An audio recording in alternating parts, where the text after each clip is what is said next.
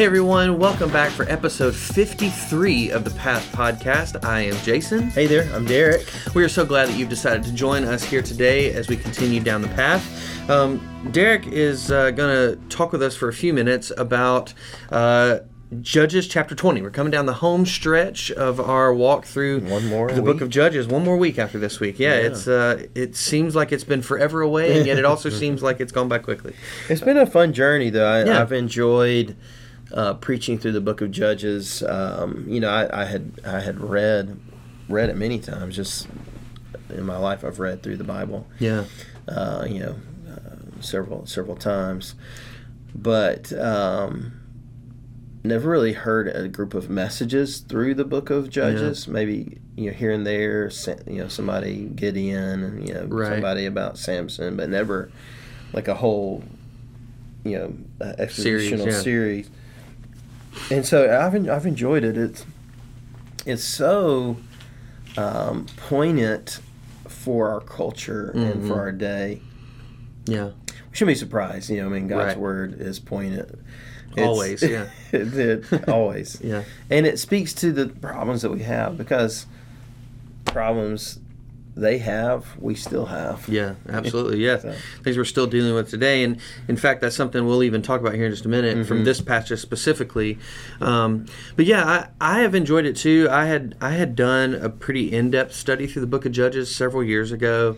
And it's I find Judges heartbreaking, but at the same time also encouraging to know that that God is going to work regardless of the situation and the culture, because I think that sometimes as Christians, especially American Christians, we're real quick to be super downtrodden about the way things are. But to your point, the people of God were dealing with the same things thousands of years ago that we're dealing with today. And God has still worked and still is working in mighty ways, and I think that's really encouraging. As someone who's gotten to preach a couple of sermons in this series, I love the challenge that the book of Judges presents as from a preaching standpoint, because you're right, and typically you hear about Deborah, and you hear about Gideon, and you hear about Samson, but then there's these other really obscure passages that's like, what do I do with this? What does this even mean for me? And so it's been really fun for me in that aspect. So I think that's probably why God called me to be a preacher, because I've read through this a lot, but never like just paused and thought, okay, what do I need to learn here? Yeah. But having to preach it, it's like, I've got to go some Sunday and not just give a history lesson and hey, this is what happened and walk away, but to say, this is what happened and here are the principles that we need to take away so that we don't do the same thing. And so that it has been challenging.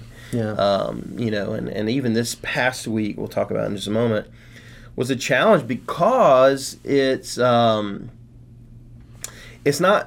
when you derive the biblical principles and you realize these are the people of God. This is not like, we've said this the whole time, it's meant to be a mirror for us to see about our own selves, but it's very tempting for us to see this and equate it with the rest of the world, not the Christians, not Christianity, not God's people. But even still, people who claim to be God's people are dealing with similar situations. Yeah.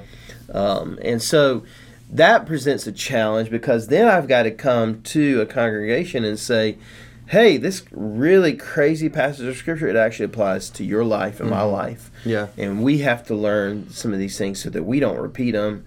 And that's not fun. It's not fun to be like this bearer of bad news. I mean, I think that so often, and we've seen this in most of the stories in the book of Judges, is that We're conditioned culturally, like outside of the Bible, we're conditioned when we hear stories that there's a good guy and a bad guy.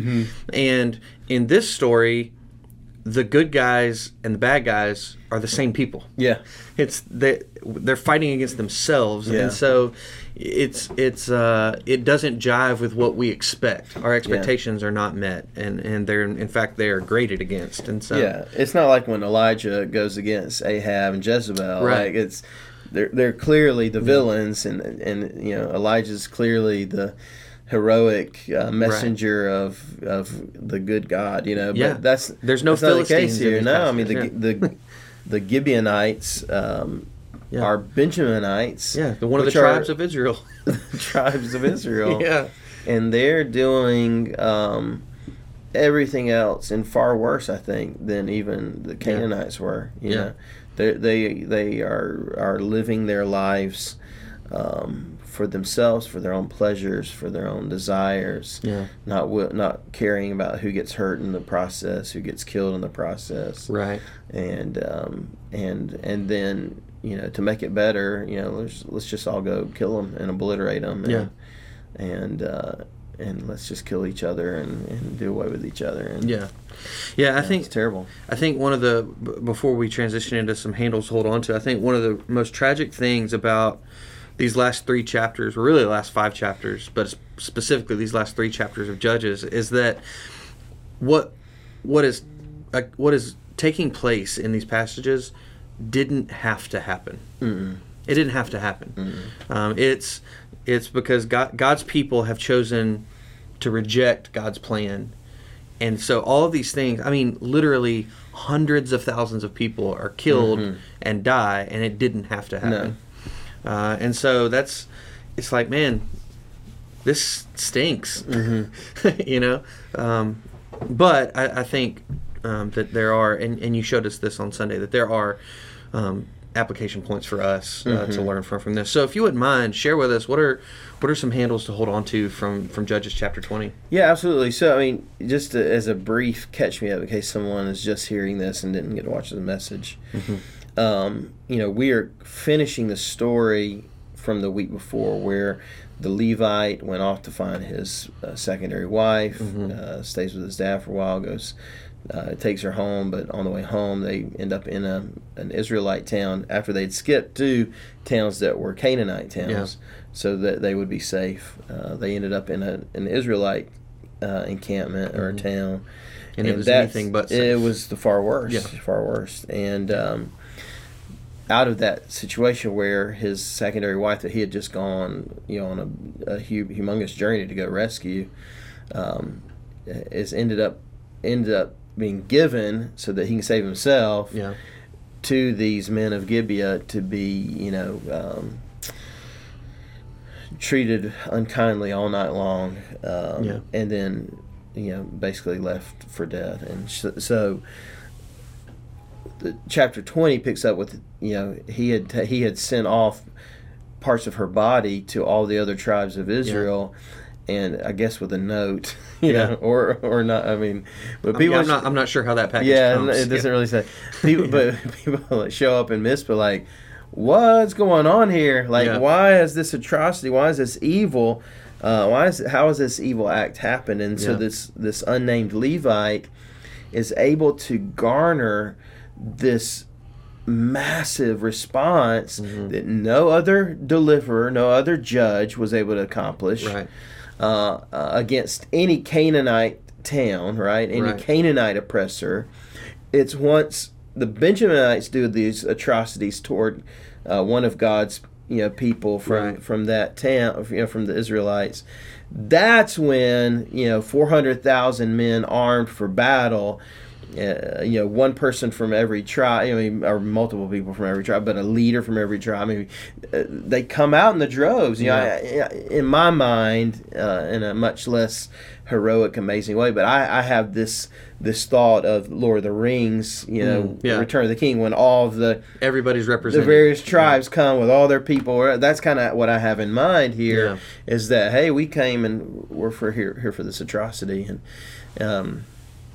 So basically they end up going against the Benjaminites, who I didn't really get into this much on Sunday, but they held fast on we're going to protect our brothers who basically raped this woman and murdered her. Yeah, basically. Left her dead. Mm-hmm. We're gonna stand by that. So that tells you where they were, right? But nobody else was in a better place, and so the Israelites. They go against them, and the Benjaminites hold their ground, man, in an amazing way, not once but twice, and killed 25,000 people, and I think 22. So 40,000 Israelites are dead because the Benjaminites, and I think they only had a couple dozen thousand. I mean, a couple, 20,000 or so. Much smaller group of people. Yeah, but they obliterated them.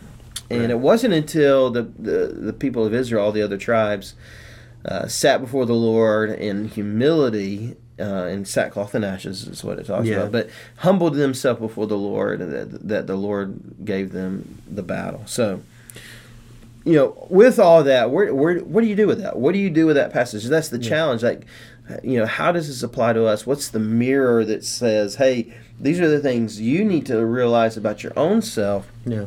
And so, just our 3 points. I'm not going to get into all these, but our 3 points was our goal should be godly unity, not misplaced unity. That's what they were dealing with, was misplaced unity. Our gathering should be for God's glory. What they were doing for war was really an assembly that was meant to worship God. Yeah, they used the same terminology. Yeah. That's right. Yeah.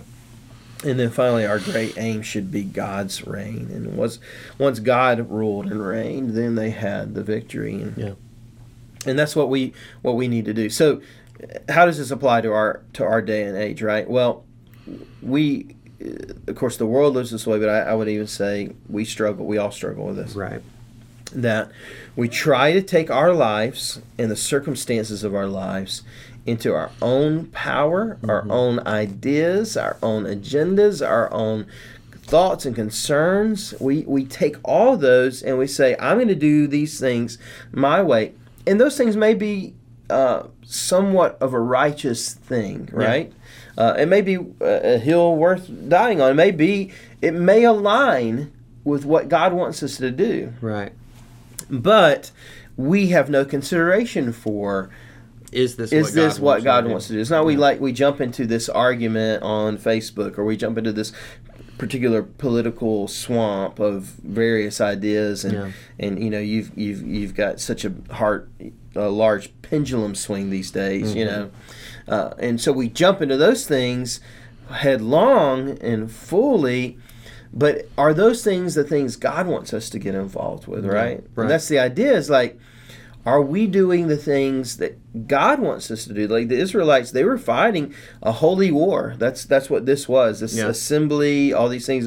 It was a holy war. It was what they were supposed to do against the Canaanites that God gave them expressly language to do. Yeah. And they didn't. They failed and failed and failed again. That's why the Canaanites were so oppressive onto them, because they ended up going and worshiping the Canaanite gods and taking bits and pieces from everywhere, right, and syncretizing it to what God wanted them to do. And so they finally have this holy war against their own people, against themselves, their own worst enemy. And it makes me think in a modern day way of like, there's a lot of fighting going on in the global church, right, or global, but even more so American church, on thoughts and ideas, and some of it's things that we should be standing our ground on, but sometimes it's very unloving and unkind. And Jesus was expressly clear: the world will know that you are my disciples by the love you have for one another. Yeah, and we wonder why the world's in the shape it's in, right? And we wonder why the world doesn't trust Christians. I was going to say, we wonder why we've lost influence as the church. Yeah. Because they don't see that there's anything different about us. Yeah, exactly. They don't see Christ in us. Yeah. Because we are, fighting with each other. We're our own worst enemy. The church is not advancing as it should, because we are its own worst enemy. We're fighting each other rather than, standing our ground for the gospel and being united against the things God wants us to be united in. And so, we get so wrapped up into thoughts and ideas and concerns and agendas that, did we ever stop and ask God, what do you want us to be like? Crazy for, jazzed up about, to use my language yesterday. So, Lord, what do you want us? What hills you want us to die on? What zeal do you want us to have? And, how can we follow you and live our lives the way you've called us to do that? How can we do those things, God? Yeah. And so when we finally do, that's when the Lord's in it. And that's. And in this case, you know, the Lord gave his kudos to, you know, go and deal with this atrocity. Yeah. And Benjamin, you know, he finally gave them the battle over this particular thing. But it wasn't before they humbled themselves before him. It wasn't until that. Yeah. And I think that gives us a principle, and we can debate all day long whether they were doing the right thing or not. You know, yeah. It's hard to say that. Sometimes the Lord just lets us go along and whatever we want to and get the result we get, which we'll see next tomorrow or this week. Yeah. It only got worse. Right. Yeah. It's not like they won against the Benjamites and everything was smoothed out and calm. No. They continued to take things into their own hands, do the things they wanted to do the way they wanted to do, and ended up in a really terrible situation. Yeah. So, and I think that's the point, is that we should, what should we be united about? We don't see it in this passage necessarily, although we do see, we need to be about God's agenda, not ours. So what is God's agenda? Yeah. Jesus said the greatest commandment, love the Lord your God with all your heart, mind, soul, and strength.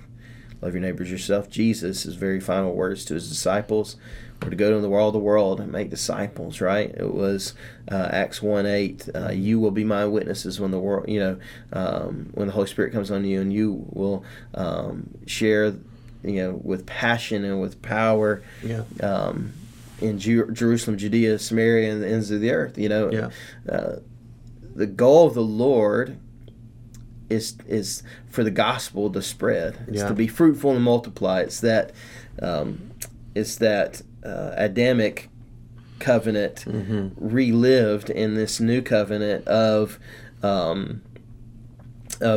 gospel going forth and being fruitful and multiplying across the world. Yeah. And that's our aim. That's our goal. Exalting God, exalting Christ, and then sharing with others how they can believe in Him and trust in Him, and the gospel can go forward in that. And that's where we need to put our energy, and that's what we need to get unified in. That's what we need to get jazzed up about. Right.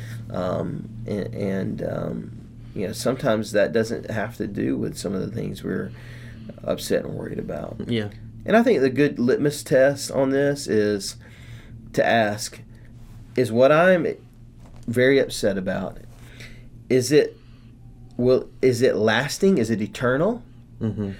Or is it temporal, and will it one day burn up when the Lord comes back and says, He'll create a new earth and a new heaven, right? Is it the straw or is it the jewels that'll be left over? Yeah. To use that example, that was a great example. So, that's the litmus test that we ought to put against it, right? Yeah. We should ask ourselves, is this thing temporary or is this thing eternal? And if we ask that question, right? Yeah. Then we get the answers. Right. Another way to say it is this love God and love others? Is this the great commandment, or which is an eternal thing, or is this something for my comfort today? Yeah. Or me to live a better life here on earth. We are not citizens first and foremost of the United States or of this world. Yeah. We as Christians are exiles in this place. Mm-hmm. We're aliens. Yeah. We're aliens. We're Daniel and his entourage that were taken out of Israel. Yeah. Taken to Babylon and said, "Now you'll eat our food. You'll do the things the way we do it." And they said, "No, we won't, because that won't give us life." Mm-hmm. It's like if me and you went today to Mars or whatever, say, that happens and we could just go to Mars today. Hop on a ship. Right.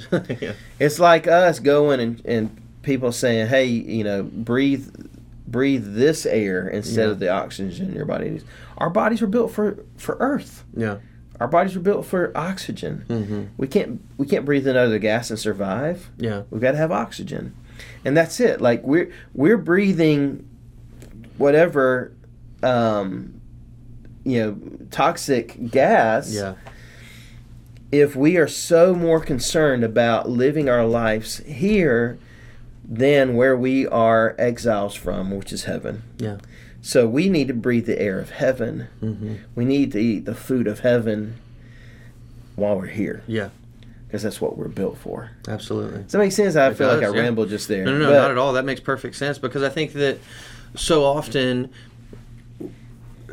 somebody could take what we're saying and say, "Oh, well, I'm never supposed to get upset about anything." No. That's not what Scripture teaches us. Mm-hmm. There are things, yes, that we should take a righteous stand mm-hmm. on. However, Facebook is not where you make your righteous stand. No. Yelling at people is not where you make your righteous stand. Belittling others is not where you take a righteous stand. Every time that Jesus takes a righteous stand, as our example in Scripture, he does it in a loving way. Mm-hmm. He does it in a winsome way.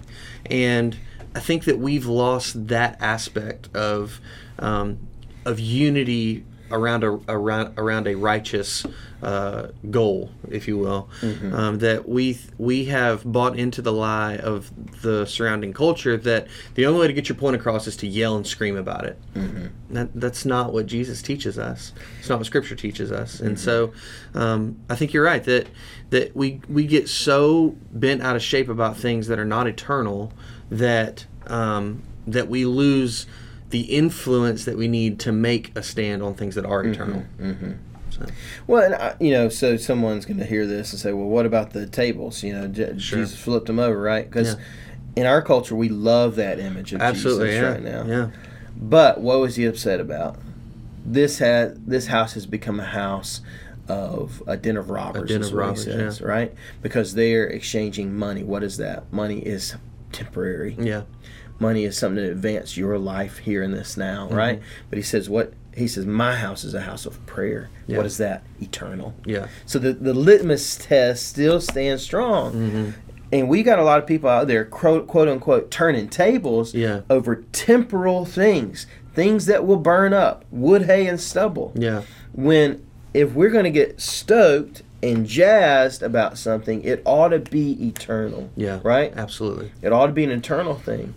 It ought to be the eternal glory of Jesus Christ. It ought to be trying to help people to get into eternity, right? Mm-hmm. The gospel, spread the gospel, share the gospel in love so that people can know Christ and follow right. him. So, I agree with you. Scripture and Jesus' life teaches us, not to get indignant about things that are mm-hmm. temporal or but the one thing he did get super stoked about, right, mm-hmm. that we love to point out, right, was still it passed the litmus test. Yeah, it's eternal things. Absolutely, he was upset because the people were the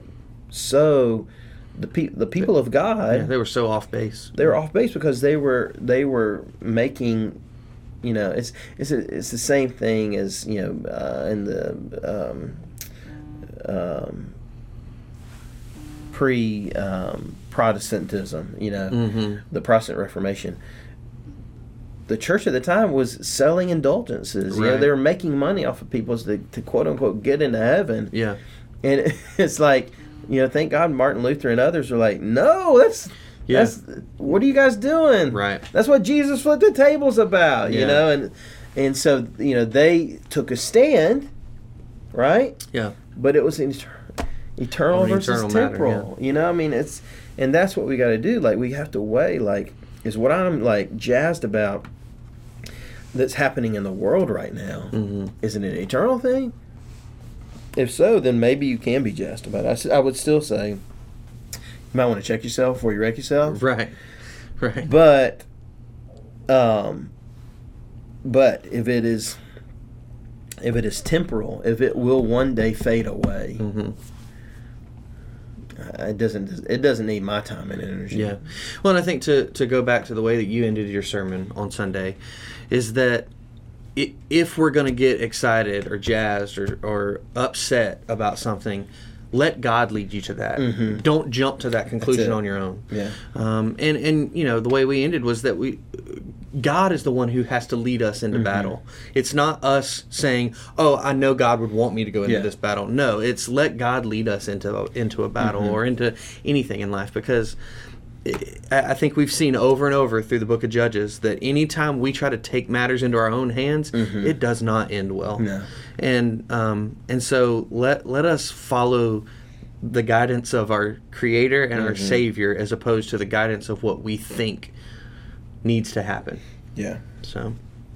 Yeah, and you know, like you said when we were talking offline beforehand, you know, sometimes those may align. You know, the yeah. thing that God leads you to might be something that you would have gotten to by yourself. Yeah, it may be the same battle, but we have to make sure it's what God wants us to be stoked about and excited about, no doubt. Upset about or whatever, right? Rather than, you know, us taking that into our own mindset and hands. Yeah, yeah. Yeah, cool. Absolutely. Cool. Well, this is the point where we hand it over to you. What have you been learning through this book of Judges? As we have one more week to study the book of Judges, and we'd love to know what is God teaching you? How has God grown you through this this study as we've gone through? We'd love to know. You can email us at thepath@lafayettefirst.life, or you can comment on this YouTube video, and we'd love to start a dialogue with you about that. We'd also encourage you, if you wouldn't mind, it would help out the podcast if you would rate the podcast either on Apple or Google or Spotify. If you would rate it and if you would share it, that would really help so that we could get the word out to more people. But thank you for joining us this week. Until next time, I am Jason. I'm Derek. We hope that you will join us next time as we continue down the path.